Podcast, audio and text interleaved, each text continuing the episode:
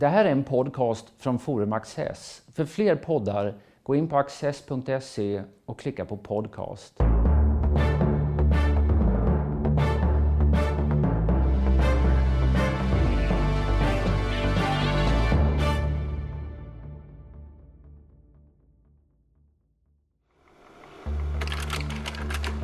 Olof Sundman var en utpräglad utomhusförfattare med en karaktäristisk ordknapp, närmast klassiskt isländsk stil och berättarteknik. Hans noveller och romaner utspelar sig främst i norrländska fjällområden men också i polartrakter och afrikansk vildmark. Hans gestalter utsätts för sådana prövningar som naturen kan bjuda och har ofta svårt att relatera till varandra. Allting är mycket suggestivt. Per Svensson, politisk redaktör i Dagens Nyheter och 1998 författare till boken Frostviken om Per-Olof Sundman, samtalar med Peter Luttersson. På realskolan fanns det två klasskamrater, P.O. Sundman och Stickan Jansson som uppmuntrades av sin lärare Bernhard Tertius att de borde ägna sig åt litteratur för de hade formuleringsförmåga. Båda gjorde det. Stickan Jansson blev mycket framgångsrik och var faktiskt, hade avslutat sitt författarskap och var död redan när P.O. Sundman debuterade. Så var det. Och Stickan Jansson var alltså Stig Dagerman som eh, Sundman eh, alltså han tyckte om att påminna omvärlden om att de hade varit skolkamrater. Och, så, och, eh, han var och också rätt... umgåtts när de gjorde militärtjänst. Eh, påstår Sundman i alla fall. Sundman var vid marinens pressdetalj, så det kan mycket väl Ja, de stämma. var på olika ställen men ja, i samma umgås, stad. Ja, de umgås, ja. ja det kan mycket väl stämma. Det kan mycket stämma. Alltså Sundman var väldigt, alltså, han hade en ganska lång väg till litteraturen. En eh, slingrig väg kan man säga.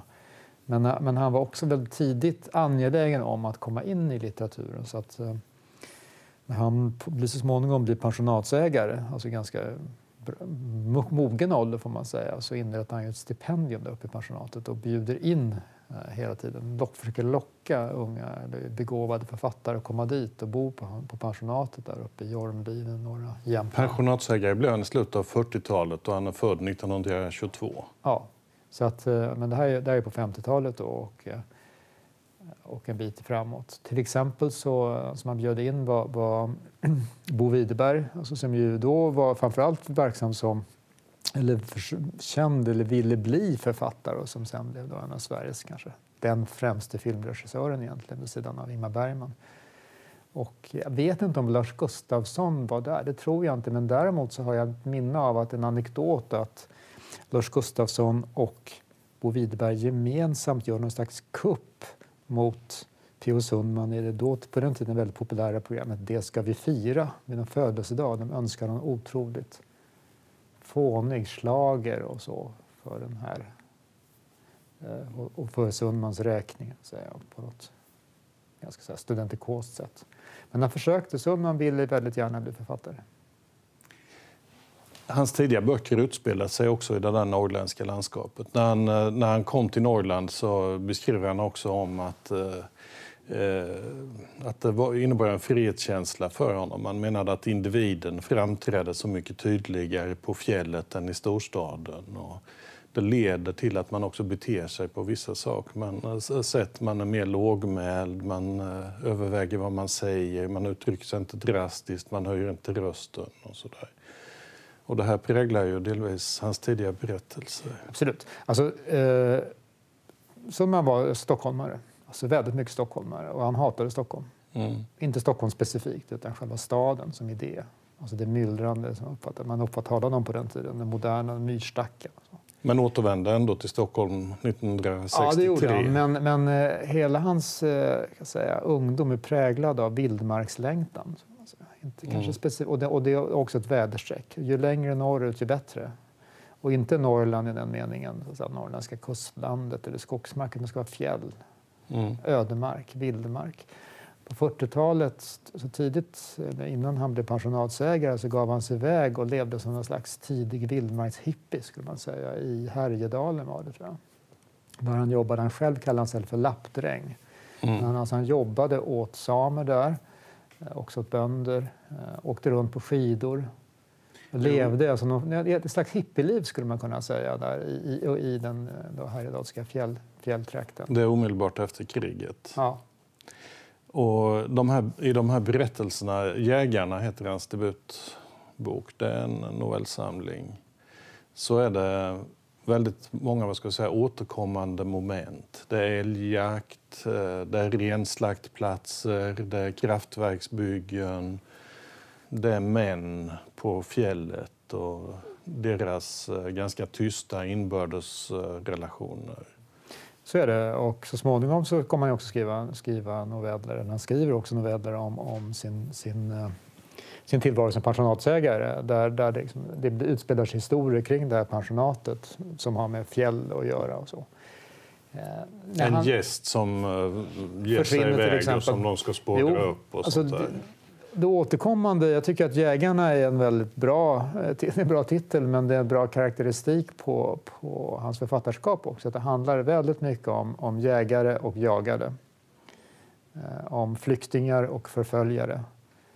Och eh, det finns... Eh, den heter väl Två dagar, två nätter.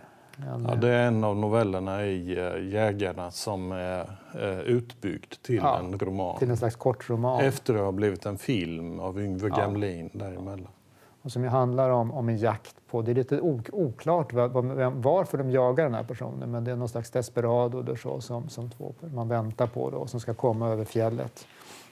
Det där finns det faktiskt, det hittade jag när jag höll på med Sundman, en förlaga, någon historia om en ung man, alltså vildmarksdesperadon, som hade begått något våldsbrott och som jagades uppe i fjällen. Men... En mentalsjuk norrman ja. var det tydligen som hade skjutit på anläggningsarbetare. Och det där inspirerade honom. Alltså just det här jägare, jagare är väldigt, väldigt återkommande. Men den, där, den, den präglas ju också av naturens hårdhet. För vad som händer i den lilla berättelsen eh, redan, det är ju att eh, två personer, varav den ena liknar Sundman. Det är någon som kommer söderifrån och är där och inte riktigt eh, tillhör miljön, och en polisman. Det är de som griper den här skytten. Eh, men sen vill han inte samarbeta med att ta sig ner från fjället och då är de tvungna att lämna honom där. Mm. Det säger ganska mycket om... Ja, därför att eh, man kan säga att det finns en, och det är en av mina eh, huvud så tesen när det gäller Sundman att den kärnan i hans författarskap är att det finns saker man inte ska fråga efter. Det finns saker man inte ska rota i, det finns saker man inte ska här, försöka förklara. Och då kan man säga detta att, att jaga någon, gripa denna person men sen inte kunna fullfölja så att säga, den här mm. jakten är ju ett uttryck för detta. Att, att det, det, det, det är meningslösa i vissa typer av jakter. Eh, och vissa typer av ska säga, då jakter efter svar, efter att jaga efter sanningen. Eh, det är en sorts eh, kanske, återkommande kanske, moralisk om man ska säga, grundhållning hos honom. Att eh, vid vissa tillfällen ska man bara stiga tillbaka.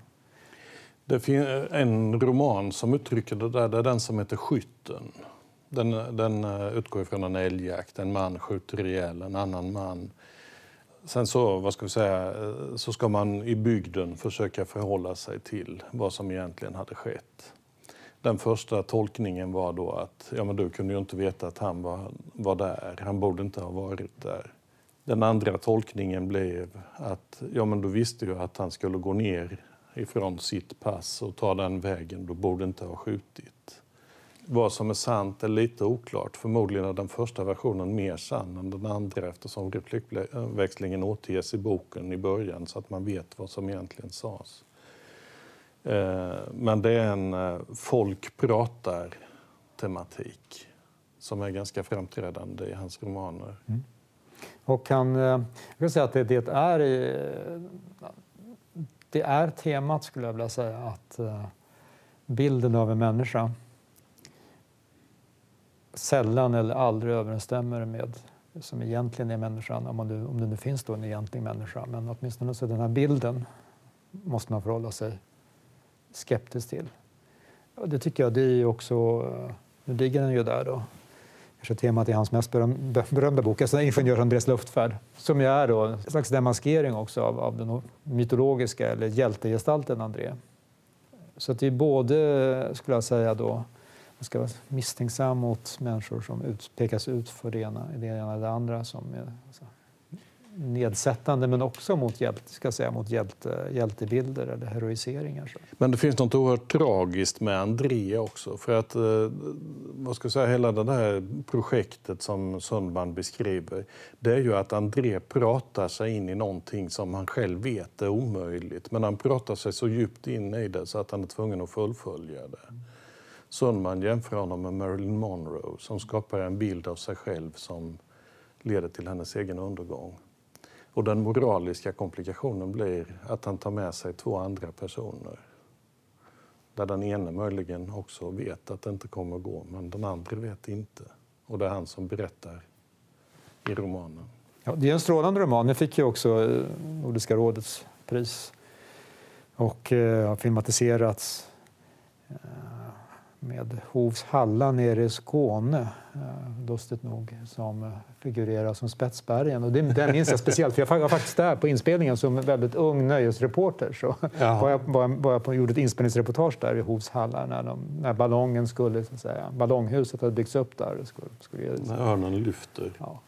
Men, men just detta att, att, att eh, man måste akta sig för Eh, Eh, att tro att man besitter, att man kan besitta sanningen om, om, om saker och ting och om människor. Det tror jag är hans eh, grundläggande förhållningssätt. Så det har, det har många bottnar tror jag, att, det, att han har det förhållningssättet. Jag tycker att han är en strålande författare eh, av många skäl. Och för att det här förhållningssättet också som han har, det leder till en speciell stil. Alltså stilen är ju delvis en produkt av det. Han har en väldigt, vi skulle säga hårdkokt stil, eller saklig stil. Det är få svenska författare som är så lätta att identifiera bara av att läsa några meningar. Det är inte mycket krusiduller. Nej. Det mesta är bortskuret. Och själv hänvisar han då till de isländska sagorna och Franske Bengtsson som eh, stilförebilder. Ja, det är säkert sant. Sen skulle ju då i undanens tid så tror jag att man är ganska vanligt att man hänvisar till Hemingway till exempel och så mm. stilmässigt. Då. Men det är ju, det är där eh, Camus skulle jag kunna tänka mig också. Mm. Främlingen. Främlingen, absolut. Ja, ja, Men det är, det är den typen av stil och, och eh, som jag personligen gillar väldigt mycket. Och, eh, de här tidiga Norr, Norrlandsnovellerna då, de är ju också väldigt spännande därför att det är en spännande miljö det finns ett visst mått av, om man är storstadsbo, så där dess, av exotism i den här vildmarksskildringen också. Så de, de, de, är verkligen värda att återupptäckas, tycker jag. Men en annan, ett annat tema i de där böckerna det är ju eh, att det är en, det är en, han skildrar en värld som går under, en värld som försvinner. Hans andra bok är en roman som heter Undersökningen. Eh, ja, för, ja, den skytten, eh, där finns ju också det där, inte lika tydligt kanske som i undersökningen. Men han, han, där han skildrar en hel plats i skytten, mycket tydligt så, för den här mannen som har skjutit, han promenerar ju mycket i romanens senare del runt i samhället, beskriver allting han ser, vilka olika byggnader och institutioner det finns och vilka människor som bor här och där och vad de jobbar med och sådär. Um, ungefär som James Joyce, att man skulle kunna bygga upp en sån där norrländsk uh, by av en viss storlek med skytten som uh, förlaga. Sådant det såg ut i den här brytningstiden. Ja, det, alltså det som är ett, ett vikt, viktigt tema där, det är ju, hos honom det är ju att han, han är ju i grunden, det vill jag nog framhålla och vidhålla, han är, han är, alltså han är vildmarksromantiker ända sedan sin tidiga ungdom. Och Det var ganska inte helt ovanligt, alltså just det här att längta norrut. Samtidigt så kom han ju sen lite lustigt nog då han blir politiker, centerpartistisk politiker och... Eh, först där ja, först lokalpolitiker, sittande i riksdagen och han och så. Så att han är också väldigt mycket förknippad med folkhemsbygget. Det här är på den tiden då... Men han är, inte, han är inte okritisk till det på något sätt. Alltså undersökningen den, den skildrar ju också en sån där trakt som ehm, Eh, det pågår någonting, nämligen ett stort kraftverksbygge. Det gör att alla de här människorna som tidigare varit bönder och torpare och där vissa i och för sig emellan har jobbat för bolaget, det vill säga blivit huggare eller körare eller arbetat med timmer i alla fall. Men nu så blir de anläggningsarbetare och linjearbetare och dammvakter och sådant där.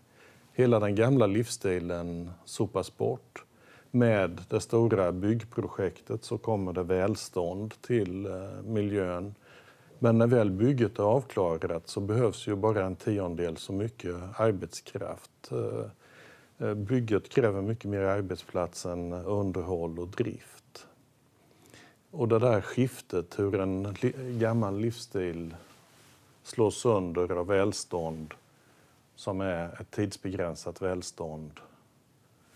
Det finns i undersökningen, jag har antecknat den, en, en uh, formulering. Vad händer när generationer av armod byts i sex år av välstånd och de sex åren därefter tar slut? Jo, nej men det, det där, jag tror att han, att han upplevde det som en stor eh, paradox eller ett, ett, problem för sig själv också. Att han, att han bar på den här vildmarksromantiken. Det var därför han flyttat dit. Mm. Alltså han flyttade dit för att hitta den här, alltså det genuina, autentiska och vildmarken och så. Samtidigt som eh, det finns hos honom en säga, stark vilja till anpassning också. Det vill säga att eh, bli någon i det samhälle han levde i. Alltså det höll på ganska länge med så, man läste mycket om, om, om och av honom och kring honom och sådär. Det, det tror jag är väldigt tydligt att han, att han var ganska belåten med att eh, bli riksdagsman, att komma in i Svenska Akademin. Men det gör han relativt Ja, men det finns en strävan, det finns en strävan, det finns en strävan där tycker jag, ja. ganska hela tiden egentligen, att, att bli så att säga, en respekterad person. Och, eh, och då, då blir det författarskap var ju väldigt kort, det är ju bara några år. Ja. Är det 43 eller 44 som Ormen kommer ut och så eh, begår han självmord i början på 50-talet. Eh, Sundmans författarskap det började då 1958.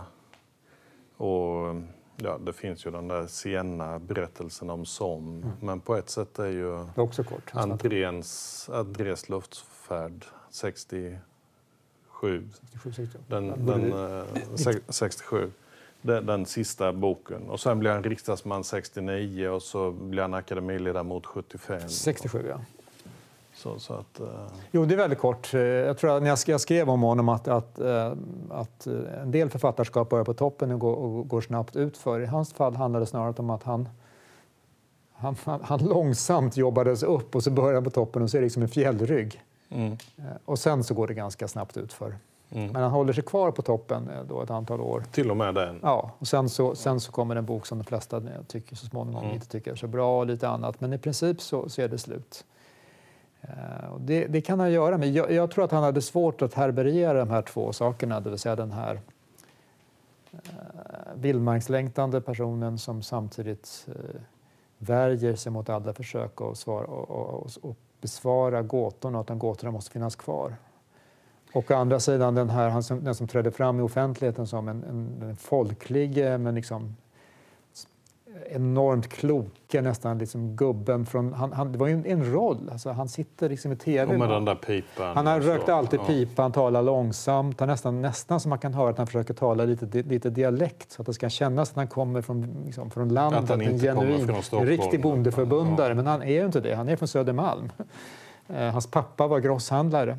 Det, det, är liksom en roll han spelar, men han spelar den där rollen men då blir det väldigt svårt att förena det med den, den, den så att säga, den här författaren som, som... Men det är ju det att det händer någonting med vildmarken också. Det är ju de här kraftverksbyggena som återkommer i de böckerna som, eh, som uh, utspelar sig i Norrland, eller åtminstone på flera ställen.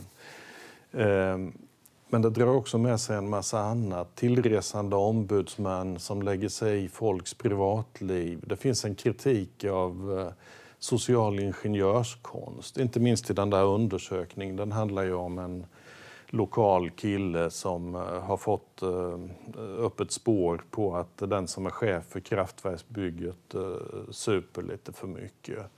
Och då ska han använda sig av paragraf 12 i nykterhetslagen för att studera hur det egentligen står till. Med det är en av få romaner som har skrivits om svensk nykterhetslagstiftning. Ja. Jo, men det, det, det, det, där finns så väldigt tydligt hos honom. Och, och Eh, jag måste nämna ändå, ändå hans ungdom här. Han, han var ju en, en han, var medlem av ett kompisgäng som eh, hade väldigt svårt att anpassa sig till, eh, ska säga, den borgerliga förväntade eh, samhällsordningen och, och livsstilen och så. Sundman gick inte ens ut och tog realexamen? Nej. Han, han, han, hade svårt att anpassa sig till skolan och han, han drog sig då till extremistisk politik. Han var medlem i den, den, då den nazistiska, nazistiska ungdomsorganisationen Nordisk ungdom tillsammans med flera av sina kompisar från, från Katarina Real-kretsen. Då. Eh, och de, de, de, var, de, de var en märklig blandning av eh, kan säga, ungdomsnazister, mytomaner och hel eller halvkriminella skulle jag säga. Och, eh, allt och, Sölman själv blev, och Sölman själv blev dömd för vapeninnehav? Ja, i samband med, med sitt engagemang i Nordisk mm. ungdom. Han, var också, han försökte bli frivillig också i, i Finland under kriget men han var för ung och skickades hem, en stor nesa för honom antagligen. På föräldrarnas begäran, så vitt jag förstår. Ja, alltså han, hans morbror. Hans morbror, som, ja, som var den som, som uh, var hans, kan säga, de facto pappa och som han hade väldiga auktoritetsproblem med. Mm. Alltså han hade också väldiga auktoritetsproblem. Allt det där finns med i, i, i eh, menar jag, i författarskapet också. Uh, har att göra med tror jag, hans uh, motvilja mot de som rotar för mycket i människors psyken och tror sig ha hittat svar. Mm. Både den egna biografin, sen hade han någon, någon eh, eh Eh, stor intellektuell upplevelse. En, eh, jag tror han heter Anders Olsson, en, en läroverkslärare som hade skrivit en sån här någon sorts bok mot psykologi. mot tanken på att man kan förklara människors beteenden. Och eh, Sundman var väldigt influerad av honom. Alltså tog djupa intryck. Du skrev om detta i en bok som heter Frostviken 1998. Och I den skrev du också att eh, att läsa Jägarna idag är någonting annat än att göra det, säg 1990. Är det en uppfattning du fortfarande har och är det ytterligare något annat att läsa det 2018? Ja, jag menar med det var att 1990 var det inte känt, alltså Sundmans bakgrund. Nej, det var efter att han var död. Ja, 95, 96 ja. var då, då, då, då menar jag, och det menar jag nog fortfarande, även om jag fick en del kritik för det, men jag tycker nog att jag hade rätt. att man kan hitta Dels kan man hitta konkreta spår av den här ungdomstiden insmugglade i hans eh, verk. Eh, alltså olika typer av, av, av hänvisningar till den. Mm. Eh, men att också, och jag menar inte det på något moraliskt sätt egentligen, men att för Sundman, det var ändå så väldigt alltså, socialt stigmatiserande att, att folkhemmet trädde fram och sa att jag, jag var nazist som ung faktiskt. Och speciellt när man var centerpartistisk riksdagsman. Mm. Att detta var ändå något besvärligt för honom, en hemlighet.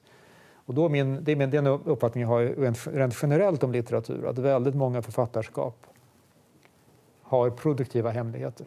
Det behöver mm. inte vara saker som är, är, är väldigt besvärliga i omvärldens ögon men själv författaren i sig kan, kan odla denna hemlighet, denna, denna mystiska drivkraft.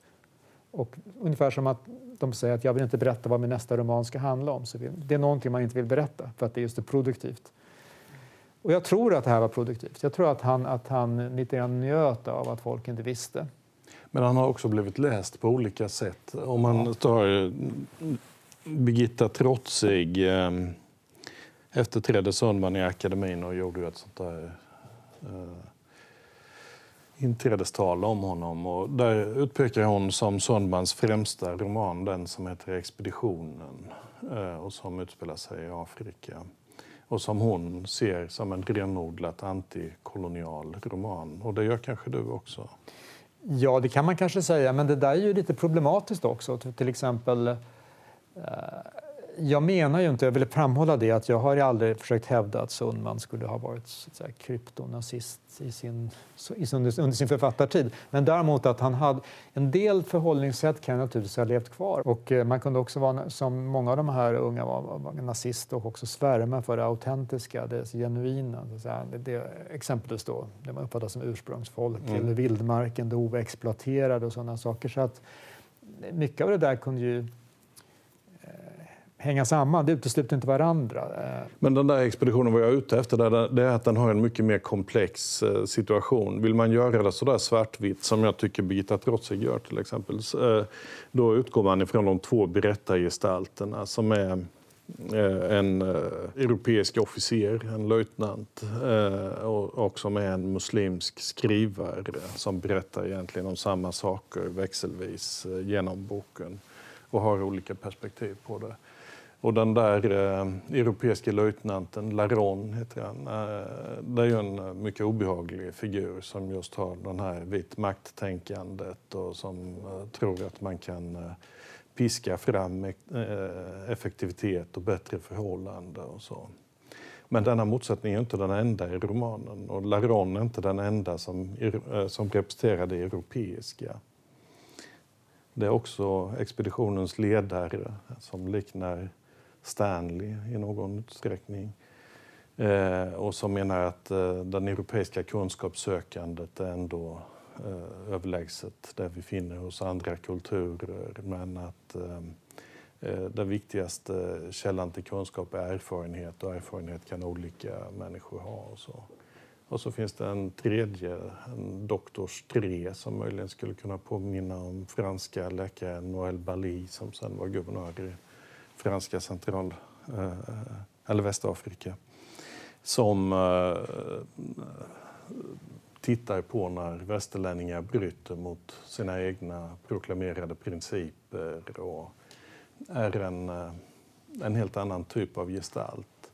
Och kolonialismen har allt det här i sitt, sitt följe.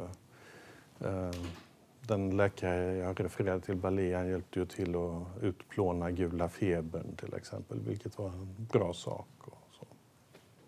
Jo, men hans, det är klart att Sundman är mycket mer eh, komplex. Och så så att jag, jag, jag, eh, menar inte alls att man kan reducera eh, hans författarskap till så hans ungdom eller så, utan det är bara en aspekt som man kan föra in mm. och som jag ändå tycker är intressant. Men det som jag tyckte själv var intressantast när jag höll på med det, det är att han har smugglat in diktcitat. Men du, du, läste honom mycket redan i tidiga år? Ja, framförallt Ingenjör Andreas luftfärd, som ja. jag tror alla läste i den. Ja, den läst, det är mitt exemplar, det är därför jag inte har några marginalanteckningar där, därför att jag var för ung och dum för att göra marginalanteckningar. Den är från Ja, den, utgiv, ja, jag läste den också väldigt tidigt. Den här då, eh, där ser man den här, den här upplagan, tycker jag var intressant. Det är, det är någon folkupplaga? Ja, det kan nog Bokklubben, vara vår bok. Ja. Det där är en bok som jag känner igen från alltså utseendet från uh, mina föräldrars bokhylla. Så att han, han var ju också en väldigt, väldigt spridd författare som var väldigt, väldigt läst. Sundman själv eh, skrev i den där lilla boken som Borlänge bokhandel gav ut om eh, eh ingenjörs Andres Luftsvärds tillkomst att eh, Eh, han tyckte inte alls om den här boken. Han tycker inte om tjocka böcker och den här blev alldeles för många sidor. Och, eh, så skriver han också att han tycker inte om att låna böcker därför att då kan man inte göra anteckningar i marginalerna. Och det, på något sätt allt det där stämmer med eh, Sundmans ganska eh, spartanska Ab absolut. ideal. Jag måste bara berätta att jag, jag eh en person som, som då kände till rätt mycket om Sundman var nämligen Jan Myrdal. Och, eh, han skrev, tror jag, någonstans att han ogillade Sundman mycket. Jag tror att han kände till eller anade det här med Nordisk mm. ungdom så att han hade små antydningar att nu hålls han hos Bondeförbundet eller nu hålls han hos Centern. Det vill säga, någon, han har varit någon annanstans tidigare, tror jag han skrev någonstans. Och just om stilen skrev han att eh, det är ett svulstigt språk med alla svulsterna bortskurna. så att det ja. viktig, mm. ja, ett fin karaktäristik. Jag tycker den är lite orättvis. Jag bara säga om det här med, med, med diktcitat. Ja, I och med att de är, bort, att de är bortskurna så är det ju rätt okej. Okay, ja, Men det med eh, diktcitaten, alltså det är insmugglat på några ställen eh, citat av en för de flesta okänd finlandssvensk poet som heter Örnulf Tigerstedt som var, eh, tillhörde den, ska säga, intellektuella högerextrema eller fascistiska. Det fanns en sån gruppering i Finland och kring, i mellankrigstiden. Och han skrev väldigt bra dikter. De flesta på den kanten, eller många, skriver ganska dåligt. Han skrev bra dikter, må jag säga. Eller i alla fall intressanta dikter. Um, och han hamnade sen i Sverige för övrigt som, som flykting. Mm. Men det ligger med, han på hade en svensk förläggare, Carl Björkman, ja. som tillhörde samma miljö. Samma, ja.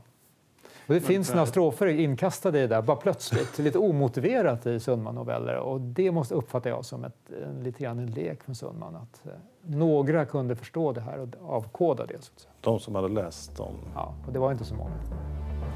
Tack Per. Tack.